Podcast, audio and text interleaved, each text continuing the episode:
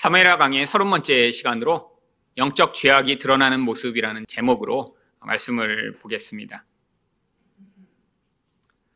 사람의 영혼은 아주 복잡하고 은밀합니다. 하나님과 관계를 맺어야 온전하게 되는 사람의 영이 잘못되면 그 안에 하나님의 생명으로 말미암는 풍성함이 아니라 죄가 가득하게 되죠. 그래서 이 죄악이 가득한 영이 잘못되면 그 영향력이 반드시 드러나게 됩니다. 1차적으로는 영이 잘못되면 바로 그 영에 직접적인 영향을 받는 마음이 잘못되게 되어 있습니다. 인간의 생각이 달라지고요. 의지가 발휘할 수 없게 되고요. 그런데 이 인간의 마음 가운데 영에 가장 직접적이고 또 가장 현저하게 영향을 받는 부분은 바로 감정입니다. 감정은 이 인간의 가장 근원에 있는 이 영의 창문과 같은 역할을 합니다. 인간의 영 안에 하나님의 생명으로 말미암는 만족과 기쁨이 있을 땐 인간이 그 감정으로 기쁨과 만족과 또 그런 풍성함을 경험하지만 인간의 영 안에 죄가 가득하게 되면 직접적으로 인간의 감정이 바로 우울해지고 분노가 가득하며 또한 짜증과 불안이 가득하게 되는 그런 영향력이 나타나게 됩니다. 이 영이라고 하는 건 눈에 보이지도 않고 우리가 직접 접할 수 없기 때문에 사람은 자기가 어떤 영을 가지고 있는지는 알 수 없지만 바로 이 영의 직접적 영향력을 받고 있는 이 마음의 감정을 통해 자신이라고 하는 존재의 근원이 무엇에 지금 직접 영향을 받고 있는지를 우리는 유추할 수 있죠. 그런데 어떤 사람은 이런 감정조차도 제대로 잘 명확하게 느끼지 못하는 사람이 있습니다. 이런 사람은 창문이 이렇게 다 너무나 오염돼서 이 영혼 안에서 흘러나오는 그 영향력조차 다 막혀버린 그런 상태겠죠. 물론 이 감정과 또한 인간의 생각과 의지가 이런 영 안에 있는 죄의 영향을 받게 되면 그것이 결국에는 인간의 행동과 말로 나타나게 됩니다. 이건 표면적인 것이죠. 그래서 인간의 행동이나 말의 근원에 사실 원래는 영이 있기 때문에 행동 자체만을 교정하는 것은 인간의 본질을 바꾸고 인간을 새롭게 하는데 별 의미가 없습니다. 여러분도 아마 그런 경험 많이 해보셨을 거예요. 여러분이 말로 자주 실수를 하시고 문제를 일으켜서 아, 난 말을 잘 하지 말아야지. 아, 나는 말로 절대로 실수하지 않도록 이렇게 앞으로 올해는 내가 말을 절제하는 삶을 살 거야. 아, 이렇게 결심을 했더니 정말 여러분 결심대로 여러분이 말로 실수하지 않는 그런 삶을 살 수 있나요? 아니, 자주 사람들에게 분노하고 또 문제를 일으켜서 어, 그것 때문에 자꾸 관계에서 문제가 생길 때, 아, 올해는 내가 화내지 않는 그런 인생을 살아야겠다라고 결심한다고 해서 화도 내지 않는 그런 친절하고 늘 그런 아주 기쁜 모습으로 살 수 있나요? 이런 결심의 차원이 우리 본질을 바꿀 수 없기 때문에 내가 어떤 문제가 생기고 이런 악한 행동이나 말을 한다고 해서 그것을 나의 결심이나 나의 어떠한 의지만으로는 극복할 수 없습니다. 행동으로, 말로 이런 영향력이 이미 나타나고 있다는 것은 이미 마음은 다 그런 죄악의 영향력을 받고 있는 상태고요. 우리의 이 근원적인 영을 치료할 수 있는 유일한 방법은 하나님의 도움을 받는 것밖에 없기 때문이죠. 문제는 이렇게 영안에서부터 죄악의 영향력으로 이미 마음은 다 오염되고 그 사람의 말과 행동이 끊임없이 악을 퍼뜨리고 있는 사람일수록 자기 안에 이런 문제가 있다라고 하는 사실을 깨닫지 못하는 경우가 아주 많이 있습니다. 지금 이 코로나 바이러스 때문에 뭐 한국 전체가 지금 다 아주 큰 영향력을 받고 있죠. 그런데 얼마 전까지만 해도 이 바이러스가 이렇게 심각하게 퍼질 줄은 우리 예측하지 못했습니다. 한 주 전만 해도 아 이러다 곧 사라지겠지. 그리고 며칠 동안은 바이러스 감염자가 나타나지 않는 그런 상황도 있었죠. 근데 이게 왜 이렇게 지금 갑자기 무서운 상황이 되어버렸나요? 아, 자기가 지금 병에 걸렸는데 그걸 알지 못하고 아니, 사람들이 오히려 의심해서 아, 진단을 받아야 되는 것 아니에요? 라고 했는데 여러 번 거절하며 서울 청도 대구를 돌아다니는 한 신천지 아줌마 때문에 지금 이 모든 상황들이 이렇게 급박하게 돌아가게 된 것이죠. 이 아주머니의 문제가 무엇인가요? 자기가 병에 걸리지 않았다라고 확신했기 때문입니다. 난 중국에도 갔다 오지 않았기 때문에 아, 난 병에 걸린 게 아니야 라고 끊임없이 주장하며 결국에는 그 한 사람으로 말미암아 지금 많은 영향력들이 비치게 된 것이죠. 물론 그 안에는 거짓을 일삼는 이 신천지라고 하는 집단이 개입이 돼서 지금 이 문제를 이렇게 심각하게 지금 만들고 있는 것입니다. 그러면 이 죄의 가장 무서운 점이 바로 이런 것이죠. 자기가 그 죄에 강력하게 영향을 받는 사람일수록 자기 죄를 인정하지 않습니다. 여러분, 죄 가운데 있더라도 그 죄를 인정하는 사람은 지금 은혜가 임하고 있는 사람이에요. 이 죄의 가장 무서운 점은 바로 그 죄의 영향을 받아 사로잡힌 인생일수록 그 죄를 부인하며 나는 괜찮다라고 하는 그런 자기 확신을 갖게 되는 것이죠. 여러분, 지금 저희는 이 다윗의 이야기를 통해 지금 벌써 두 달째 이 다윗의 죄악이 만들어내는 모습과 결과 또 그 과정들을 살펴보고 있습니다. 2020년이 돼서 1월 첫 주에 바로 이 다윗의 죄악과 관련한 말씀을 보기 시작했는데 벌써 두 달이나 아, 되었습니다. 아니, 그렇게 두 달씩이나 이 다윗이 범한 죄를 살펴볼 그런 필요가 있을까요? 그럼요. 바로 이 우리가 가장 중요하게 생각해야 되는 부분이 우리조차도 잘 인식하지 못한 채로 우리의 마음을 사로잡고 우리의 말과 행동을 지배하여 결국에는 하나님의 뜻과 하나님의 은혜가 아니라 세상이 악을 퍼뜨리고 주변을 파괴하는 이 죄악의 영향력이 얼마나 무서운가를 우리가 깨닫지 못하면 결국 우리 또한 내가 알지 못한 채로 나는 선한 인생을 살고 있어. 나는 지금 굉장히 좋은 인생을 살고 있다고 착각하면서도 결국 그 한 사람으로 말미암아 주변 사람들이 고통을 받으며 공동체가 결국 피해를 보는 상황이 벌어지는 것이죠. 오늘 본문 말씀은 사실은 앞에서부터 계속 이어져 나오는 그런 말씀 가운데 연결되고 있는 것입니다. 지금 이 다윗이 바세바와 가늠한 이 사건 이전에 원래 어떤 일이 있었나요? 지금 암몬 족속이 이 다윗의 그런 호의를 거절하고 결국에는 그 사신들을 모욕함으로 말미암아 이 전쟁이 벌어졌기 때문에 이 모든 상황들이 연이어서 벌어진 것이죠. 그런데 지금 오늘 본문이 바로 이 전쟁 이야기를 지금 다시 하고 있습니다. 아니, 벌써 오래전에 이 전쟁은 벌써 지금 진행됐던 것인데 왜 갑자기 이 다윗이 범죄 이야기를 하다가 아, 지금 끝 무렵에 다시 이 전쟁 이야기를 지금 끼워놓고 있는 것인가요?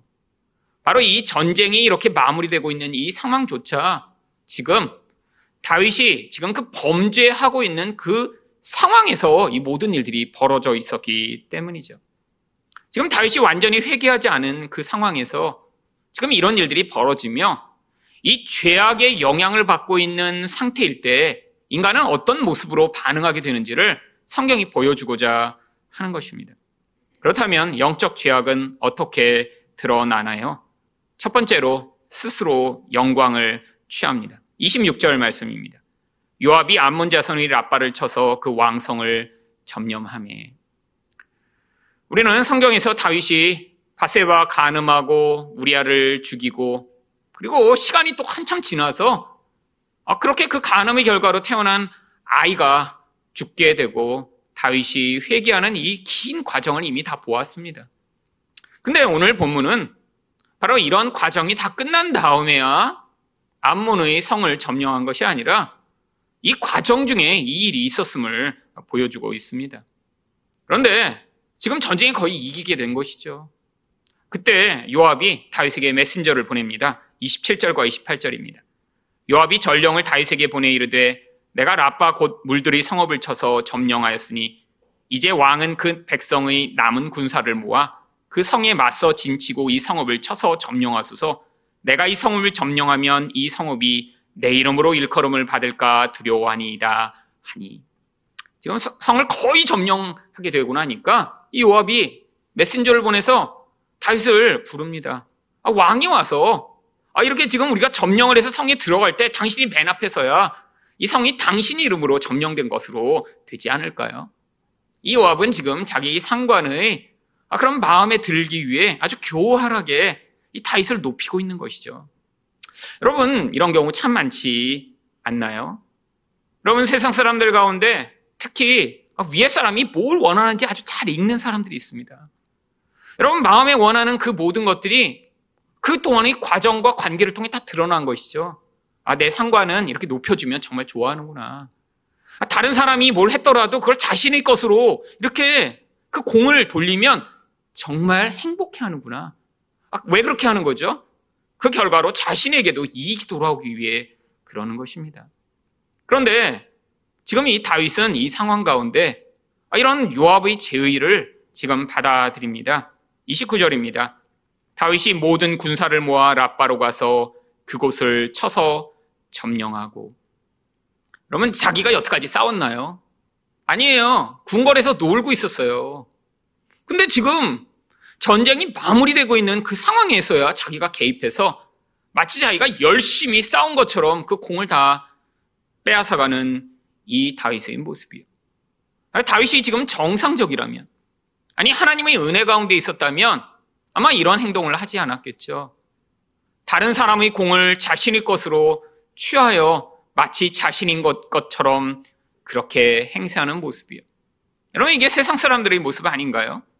회사에서 열심히 프로젝트를 완성했더니, 아유, 김대리, 그거 다 마쳤어? 그리고 가지고 와서 사장님, 아, 이렇게 프로젝트가 지금 나왔는데, 라고 하며 그 공을 가로채는 그 김 부장님의 모습이요. 아니, 대학교에서 연구 열심히 갖고 정말 멋진 결과를 만들어냈더니 교수님이 그걸 그대로 가지고 와서 자신의 논문으로 발표하는 그런 상황이요. 그럼 원래 노력하고 애쓴 사람이 그 영광을 받아야 되는 것 아닌가요? 여러분, 그런데 세상에서는 다른 사람의 공로와 노력마저도 내가 다 가지고 와서 나의 영광으로 삼고자 하는 사람들이 너무 많기 때문에 사실은 이런 관계 가운데 남의 회사에 가서 일하거나 아니 교수님 밑에 들어가 연구원으로 지내는 그런 누군가의 밑에서 일하는 것이 쉽지 않은 경우가 많이 있죠. 여러분 지금 다윗의 마음 가운데 자기 영광만이 아니라 남의 영광까지 자기 영광으로 취하고 있는 그러한 모습이 아주 점점 점점 표출돼 나오고 있는 그런 상황입니다. 근데 그 절정이 바로 30절에 벌어집니다. 그 왕의 머리에서 보석 박힌 왕관을 가져오니 그 중량이 금 한 달란트라 다윗이 자기의 머리에 쓰니라. 여러분, 이스라엘에서 이미 왕관을 가지고 있었겠죠. 아, 그런데 가서 보니까 자기가 가진 왕관보다 훨씬 더 크고 아름다운 보석들이 박힌 엄청나게 화려한 왕관을 발견합니다. 근데 그 왕관을 얼마나 화려하게 만들었는지요? 무게가 금 한 달란트래요. 여러분, 한 달란트가 약 34kg 정도 됩니다. 머리 위에다 34kg짜리를 한번 쓴다고 생각해 보세요. 웬만한 목이 이렇게 정말 강호동처럼 단단하지 않으면 버텨내지 못할 거예요. 여러분, 자전거 탈 때 머리 보호한다고 헬멧을 쓰게 되어 있습니다. 근데 이렇게 2, 3만 원짜리 싸구려 헬멧은 약 한 400g에서 500g 정도 합니다. 근데 여러분 그 싸구려 헬멧 쓰면 오래 쓰면 머리가 무거워요. 한 400g 정도를 한 시간만 쓰고 있어도 무거워요. 그래서 이 자전거를 오래 타는 사람들은요. 그거 조금 가벼운 거 쓰겠다고 이 헬멧에다 10만 원, 20만 원, 심지어는 40만 원, 50만 원까지도 투자합니다. 아 그래서 50만 원을 투자하는 그런 헬멧은 얼마나 가벼울까요? 그럼 한 200g 정도로 이제 가벼워지대요. 그 200g 투자하려고요. 4, 50만 원을 쓰는 거예요. 근데 머리에다가 34kg를 얹는다고 생각해 보세요. 아마 웬만한 사람이면 아마 5분도 견뎌내지 못할걸요? 여러분, 이거 쉽지 않은 것입니다. 아니, 아령 2, 3kg 드는 것도 힘든데, 머리 위에다가 30kg짜리 왕관을 쓰다니요. 여러분, 비상식적인 것 아닌가요? 여러분, 근데 인간은요, 어떤 욕구가 강렬하면 비상식적인 행동을 하게 되어 있습니다. 지금 이 다윗의 이 비상식적인 행동이요. 아니, 지금 점령한 그 암몬 족속의 왕이 쓰고 있던 엄청나게 큰 왕관을 봤더니 그게 너무 무거워서 쉽게 들지도 못하는 왕관인데 그걸 자기가 머리에 쓰고 그 영광을 드러내고자 하는 이 다윗의 모습이요. 그럼 이게 바로 지금 다윗이 죄 가운데 그 죄악이 그의 행동까지도 영향 미치고 있는 상태임을 보여주고 있는 것입니다. 아직 회개하기 전의 그 어둠의 상황이요. 여러분, 사람들 가운데 있는 이 스스로 영광을 취하려는 이 마음이 점점 커지고 있다면, 바로 그 사람은 지금 그 영혼 가운데 이렇게 다윗처럼 죄악이 그의 영혼의 본질을 지배해 하나님의 영광이 아닌 자기 영광을 위해 살아가고자 하는 그 전심으로 이런 비상식적인 행위를 하며 살아가도록 만들고 있죠. 왜 이렇게 된 것이죠? 인간이 바로 죄로 말미암아 하나님의 영광을 빼앗겨 버렸기 때문입니다. 창세기 3장 5절입니다. 너희가 그것을 먹는 날에는 너희 눈이 밝아져 하나님과 같이 되어 선악을 할줄 하나님이 아심이니라. 아니 뱀의 꼬임에 넘어가 하나님처럼 된 줄 알았는데 오히려 하나님이 주신 하나님의 영광이 다 사라져 버리고 인간은 가장 수치스럽고 부끄러운 존재가 되어 버렸습니다. 영광이란 게 무엇이죠? 바로 하나님의 본질과 성품이 드러나는 그 아름다움을 영광이라고 하는 거예요. 여러분, 인간이 언제 하나님의 성품과 모습을 보여줄 수 있나요? 인간은 원래 흙처럼 만들어진 존재입니다. 아니, 재료 자체가 흙이에요. 근데 하나님이 이 흙으로 만들어진 인간 안에 하나님의 영으로 하나님의 본질과 성품을 보여줄 수 있는 근원적 모습을 담아 놓으신 것이죠. 흙과 같은 인간 안에 이 하나님의 생명, 하나님의 영이 담겨 있으면 바로 이 흙과 같은 인간을 통해 그 하나님의 본질과 모습이 문득문득 드러나면서 거기에서 하나님의 영광이 드러나게 되는 것입니다. 그런데 이렇게 죄로 말미암아 스스로 하나님이 되려고 하는 순간 이 하나님의 생명이 인간을 떠나고 났더니 인간 존재 자체가 흙만 남은 이런 부끄럽고 추한 존재가 되어버렸죠. 영광을 잃어버렸더니 그다음부터 인간이 어떻게 하게 됐나요? 이 부끄러운 흙을 무엇인가로 가리고 높여서 스스로 영광스러운 척 하려고 하는 이런 영광을 추구하는 본질이 인간의 영혼 안에서부터 끊임없이 나타나게 된 것입니다. 여러분, 인간은 이 하나님의 영광 없이는 부끄럽고 수치스러운 존재예요.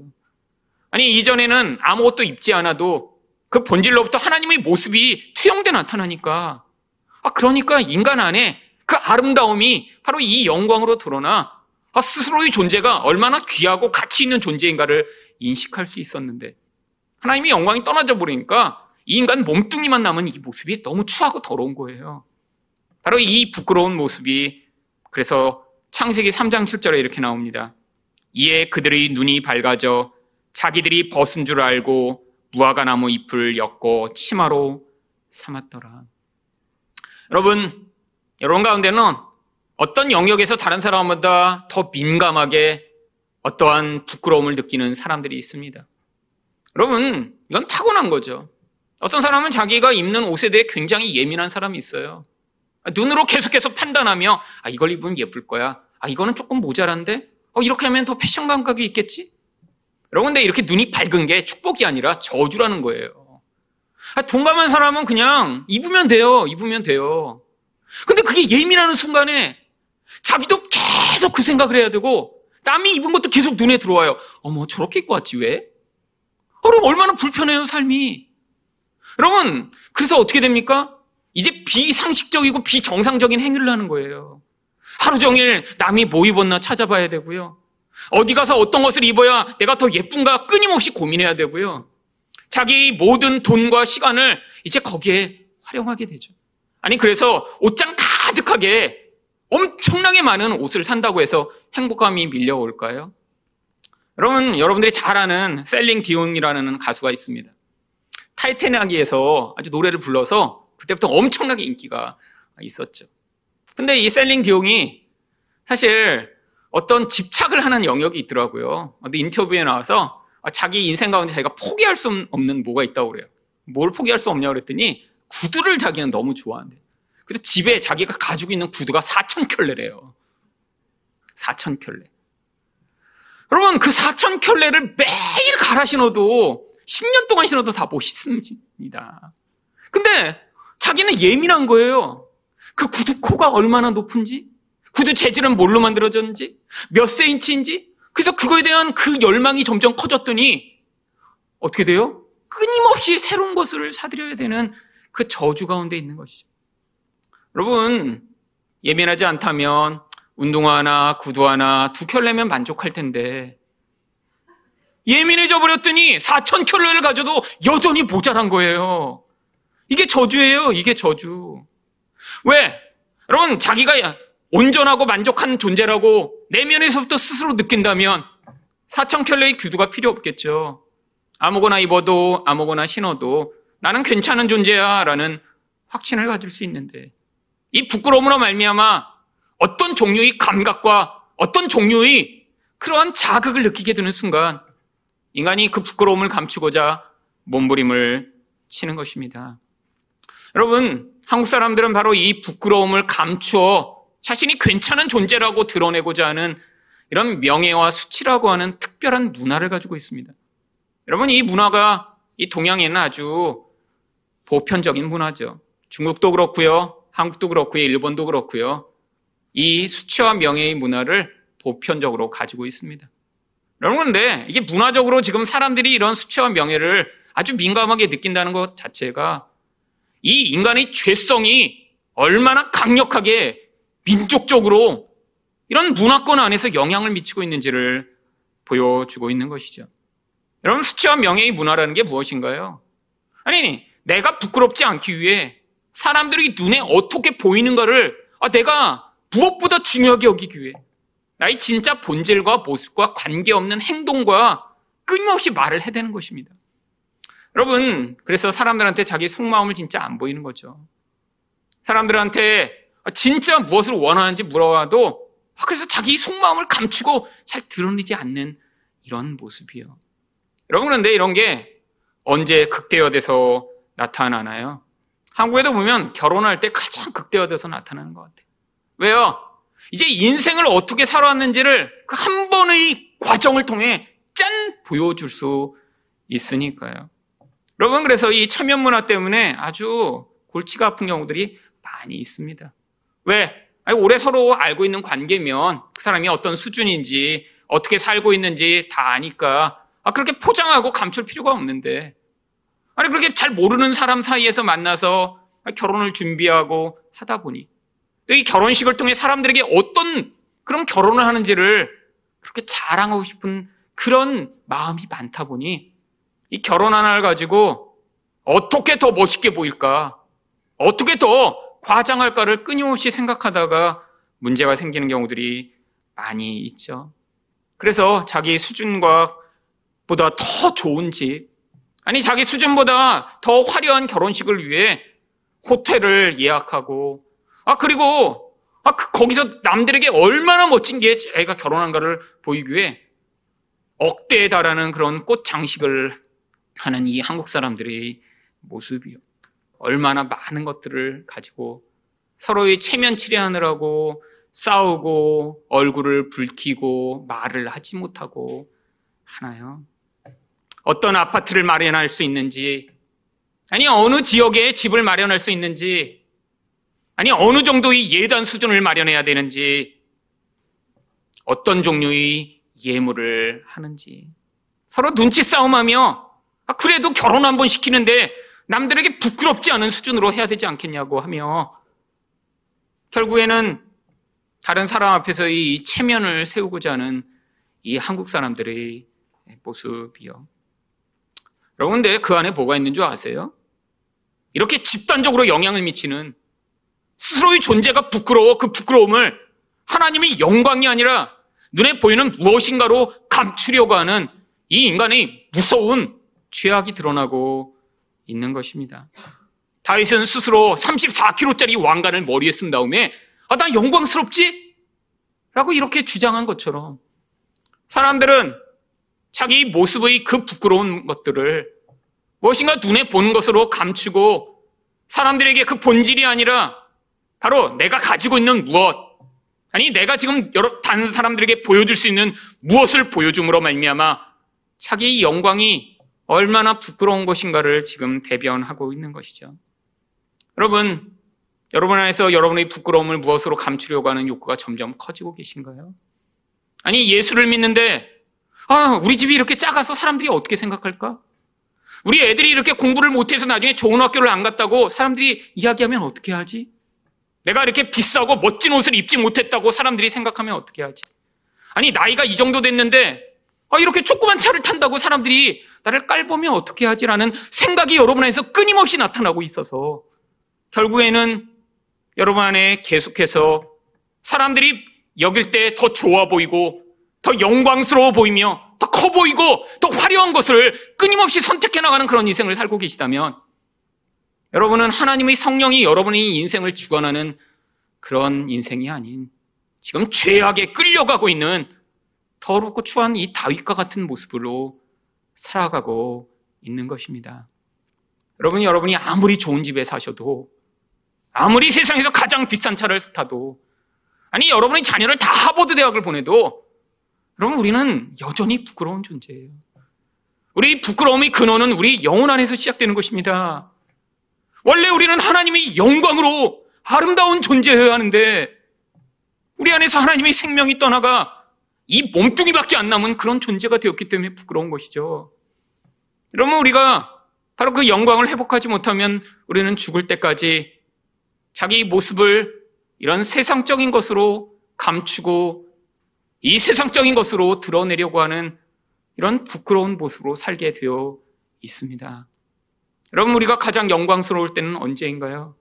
아니, 남들이 갖지 못한 그런 1억 원짜리 다이아몬드 반지를 가지면 여러분이 영광이 찾아오나요?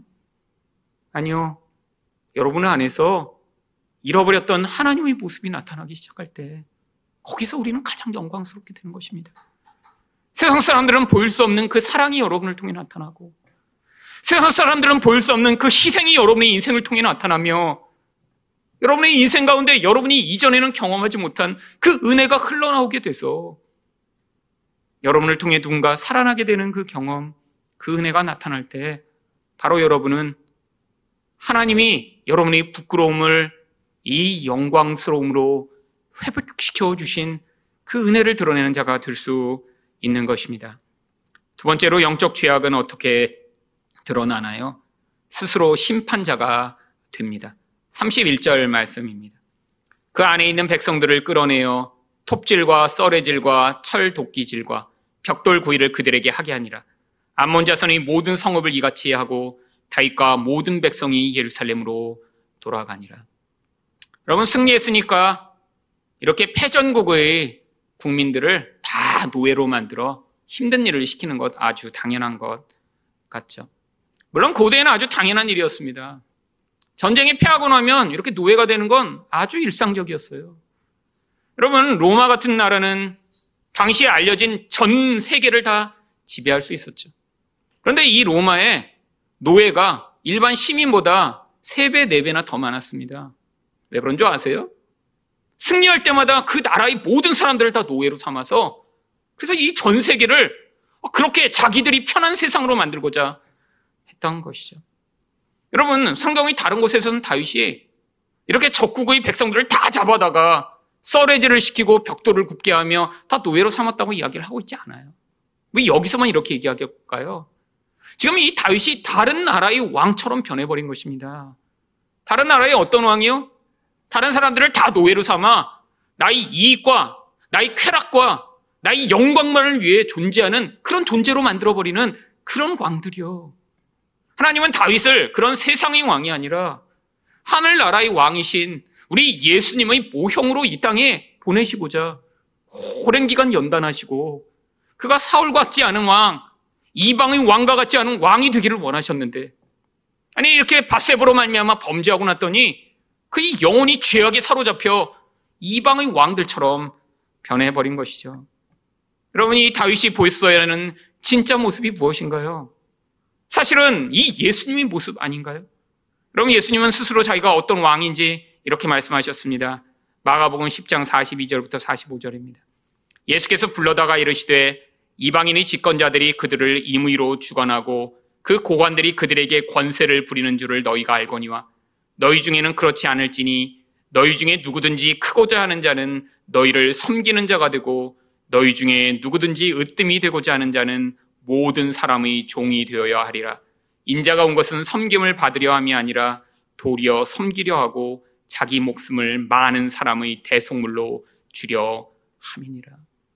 여러분, 세상의 왕들은 다 어떻대요? 이방의 집권자들은 그들을 임의로 주관하고 권세를 부리는 것처럼. 바로 이게 세상 사람의 모습이에요. 세상에서 힘을 갖고자 하는 사람들의 열망의 이유가 바로 여기 있죠. 내 마음대로 다 해서 모든 사람이 내 노예가 되고 다 내 말을 듣게 만드는 그런 자리에 서게 하는 거. 하지만 예수님은 그렇지 않다는 거예요. 바로 예수님은 가장 낮은 자리에 서서 다른 사람을 위해 자기를 희생하는 그런 자리에 서심으로 다른 사람을 살려내는 왕이시라고 하는 것이죠. 여러분, 이 다윗의 행위는 지금 세상의 왕처럼 변해버린 이런 이 죄악의 영향력이 얼마나 무서운가를 보여주는 것입니다. 여러분, 이 백성들, 이 백성들이 사실 다윗에게 반역한 것인가요? 아니에요. 암몬 족속과의 전쟁이 벌어진 진짜 이유는 바로 이 암몬의 왕과 고위 관리들의 착각 때문이었습니다. 바로 사무엘하 10장 3절과 4절은 무엇이라고 얘기하나요? 암몬 자손의 관리들이 그들의 주 한온에게 말하되 왕은 다윗이 조객을 당신에게 보낸 것이 왕의 아버지를 공경함인 줄로 여기시나이까?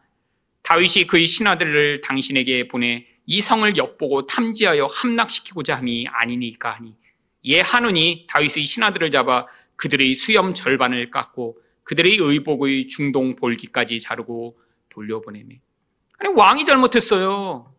왕이 판단을 잘못한 거죠. 아니 그랬는데 지금 이 왕의 판단 잘못으로 말미암아 이 암몬 족속은 알지도 못한 채로 전쟁에 끌려가 지금 여태까지 고생하다가 졌더니 이 모든 암몬 족속이 다 노예가 돼서 결국엔 고통하게 된 이 모든 상황이에요. 그러면 적에 대한 이 심판 끝이 없죠. 이 다윗이 이렇게 다른 민족에게는 행하지 않았던 이 반응을 했던 것이 아니 나를 이렇게 골탕 먹였어 이놈들아라고 하며 이 암몬의 왕만을 죽이고 끝난 것이 아니라 그 백성들까지도 다 그렇게 다른 민족에게는 반응하지 않았던 방식으로 반응한 것입니다. 여러분 스스로 심판자가 되고자 한 것이죠. 여러분 하나님처럼 되는 길이 뭐가 있나요? 바로 첫 번째는 자기가 스스로 영광스러운 존재가 돼서 힘 있는 존재가 돼서 아 나는 이렇게 영광스럽다라고 자라는 길이 바로 세상에서는 하나님처럼 되는 길입니다. 근데 또 다른 한 가지가 무엇인 줄 아세요? 내가 스스로 심판자가 돼서 하나님 노릇을 하는 것이죠. 여러분 그런데 성경은 명확하게 이야기합니다. 인간은 절대로 심판자가 될 수가 없어요. 왜죠? 여러분 인간은 불의하기 때문에 하나님의 온전한 기준으로 판단하여 결정할 수가 없습니다. 여러분 그래서 성경이 계속해서 하나님만이 심판하신다라고 얘기하는 거예요. 이사야 11장 4절을 보시면 공의로 가난한 자를 심판하며 정직으로 세상의 겸손한 자를 판단할 것이며 그의 입의 막대기로 세상을 치며 그의 입술의 기운으로 악인을 죽일 것입니다. 우리 하나님과 예수님이 메시아로 오실 때 바로 온전한 심판이 이루어질 것이라고 이야기하는 것입니다. 여러분, 근데 이것을 못 믿으면 어떻게 되나요? 내가 심판하고 싶어요. 여러분, 다윗처럼 뭔가 나에게 불편하고 힘들고 나에게 모욕한 그 대상을 향해 내가 심판하고 싶기 때문에 인간들은 다 더 강한 힘을 갖기를 원하고요. 이기길 원하는 것이죠. 여러분, 결국 자신이 심판하고 싶은 욕구가 점점 커지고 있다면 지금 이게 지금 하나님처럼 되고자 하는 그 내적 죄악이 그 사람이 마음을 다스리고 결국엔 그 결과로 그런 행동과 반응이 나오고 있는 것입니다. 여러분, 또한 내가 심판하지 못해 여러분이 우울하고 답답해 하고 계세요. 내가 벌 주고 싶은 그 대상이 그렇게 심판당하지 않아서 여러분 마음 가운데 분노가 치밀고 계신가요? 지금 영적으로 여러분이 영혼 안에서 뭔가 심각한 문제가 생기고 있음을 보여주고 있는 것이죠. 여러분 성도가 해야 될 건 심판이 아니라 바로 원수까지도 사랑하라고 하시는 그 명령에 순종하는 것입니다. 마태복음 5장 43절부터 45절을 보시면 또 내 이웃을 사랑하고 내 원수를 미워하라 하였다는 것을 너희가 들었으나 그러면 이거는 구약의 율법이죠. 율법은 인간의 본질을 다스릴 수 없기 때문에 세상 사람들이 하는 수준에서 내 이웃은 사랑하고 원수는 미워해라고 그 틀을 준 것입니다. 근데 이제는 뭐가 가능해졌어요? 바로 우리를 위해 자기 생명을 내 던지신 예수의 은혜로 말미암아 우리 영혼 안에서 그 예수님이 통치를 받는 자로부터는 이 세상에선 불가능한 온전한 사랑이 가능해졌기 때문에 그래서 이제는 44절에서 무슨 명령을 주시나요? 나는 너희에게 이르노니 너희 원수를 사랑하며 너희를 박해하는 자를 위하여 기도하라. 여러분 이거 정말 어려운 명령입니다. 여러분 노력해서 들 수 있는 명령이 아니에요. 아니 조금 애써 보니까 막 원수가 사랑이 되세요. 여러분 이건 해본 사람은 아, 안 된다는 걸 고백하는 명령입니다. 아니 근데 왜 이렇게 명령하시죠? 여러분 우리 수준을 알려는 거예요. 겉으로 아무리 멀쩡한 척 행세를 하더라도 우리 진짜 본질 안에서 이런 사랑이 나타나지 않는다면 우리가 하나님의 사랑의 근거 안에 거하고 있는 자가 아니라 하나님의 통치 아래 있는 자가 아니라 지금 내 마음대로 살고 있으며 하나님 노릇하고 있으며 바로 죄악의 영향력에 다스림을 받는 자라는 사실이 지금 드러나고 있다는 사실이에요. 여러분, 우리가 다스릴 수 없는 이 모든 것, 그래서 우리로부터 이 사랑의 행위가 나오도록 하기 위해서는 뭐가 필요한가요? 그래서 하나님이 성령을 주신 거예요. 너희가 열심히 애쓰고 노력해서 이 수준에 이르려고 우리를 그냥 세상에 던져놓으신 게 아니라 우리에게 성령을 주셔서 자기의 무력감을 인정하고 그 성령을 붙드는 인생들을 통해 하나님이 그 안에서 세상 사람은 불가능한 우리 노력의 수준으로는 불가능한 이 사랑이 문득문득 튀어나올 수 있도록 은혜를 베풀어 주시는 것이죠. 여러분 이때야 무엇이 증명되나요? 이같이 한즉 하늘에 계신 너희 아버지의 아들이 되리니. 여러분 이런 행위를 하면 우리가 아들이 된다는 게 아니에요. 이런 행위가 나타났을 때야 바로 우리가 진짜 하나님의 자녀라는 사실이 증명되는 거죠. 여러분, 여러분 인생 가운데 지금 이런 행위가 나타나지 않고 원수가 미우세요? 주변에 불편한 사람이 너무 점점 많아지세요? 아니, 교회 처음 왔을 때는 덜 불편했는데 교회 3년, 5년 지나니까 이렇게 리스트가 점점 늘어나고 계세요? 여러분, 그렇다면 지금 여러분 안에 심각한 문제가 있는 것입니다. 여러분, 여기에 우리가 모인 이유가 우리 안에 있는 이 좁고 좁은 마음 가운데 하나님이 그 사랑을 넓혀 가시도록 이것을 불러 주신 거예요. 여러분 같이 살다 보면 같이 생활하다 보면 여러분 분명히 불편한 사람들 생기기 마련입니다. 아니 여러분 제일 불편한 사람은 여러분 집에 있으시잖아요. 솔직히. 왜 오래 같이 사니까 제일 불편하죠. 여러분 교회도 그래서 시간이 지나면 불편한 사람이 생길 수밖에 없습니다. 여러분 하나님이 왜 자꾸 우리에게 이걸 요구하시죠? 하나님이 어떠시니까요? 하나님이 그 해를 악인과 선인에게 비추시며 비를 의로운 자와 불의한 자에게도 내려주시는 그런 하나님이라. 너희가 내 자녀야? 그러면 내 자녀와 같은 나의 모습, 나의 본질을 한번 드러내서 네가 나랑 닮은 존재라는 사실을 한번 증명해 보라고 우리에게 지금 요구하고 계신 것입니다. 여러분, 지금 여러분 안에서 자꾸 자기 영광을 취하려는 마음이 커지고 계세요? 자꾸 그래서 다른 사람과 비교하며 아, 나는 이럴 정도는 돼야지. 아니, 내 아이들은 이 정도 수준은 돼야지라는 생각이 점점 커지고 계세요? 지금 여러분은 심각한 죄악의 영향력에 영향을 받고 있으신 것입니다. 또한 여러분은 지금 다른 사람을 판단하고 정죄하여 자꾸 심판자의 자리에 서시고 싶으세요. 여러분, 우리 행위나 우리 판단으로 드러나는 이 죄악을 회개하심으로 다시 하나님의 은혜가 회복돼 우리는 만들어낼 수 없는 그 영광, 우리는 절대로 보일 수 없는 그 아름다운 모습을 하나님의 모습을 보임으로 말미암아 드러내시는 여러분 되시기를 예수 그리스도 이름으로 축원드립니다.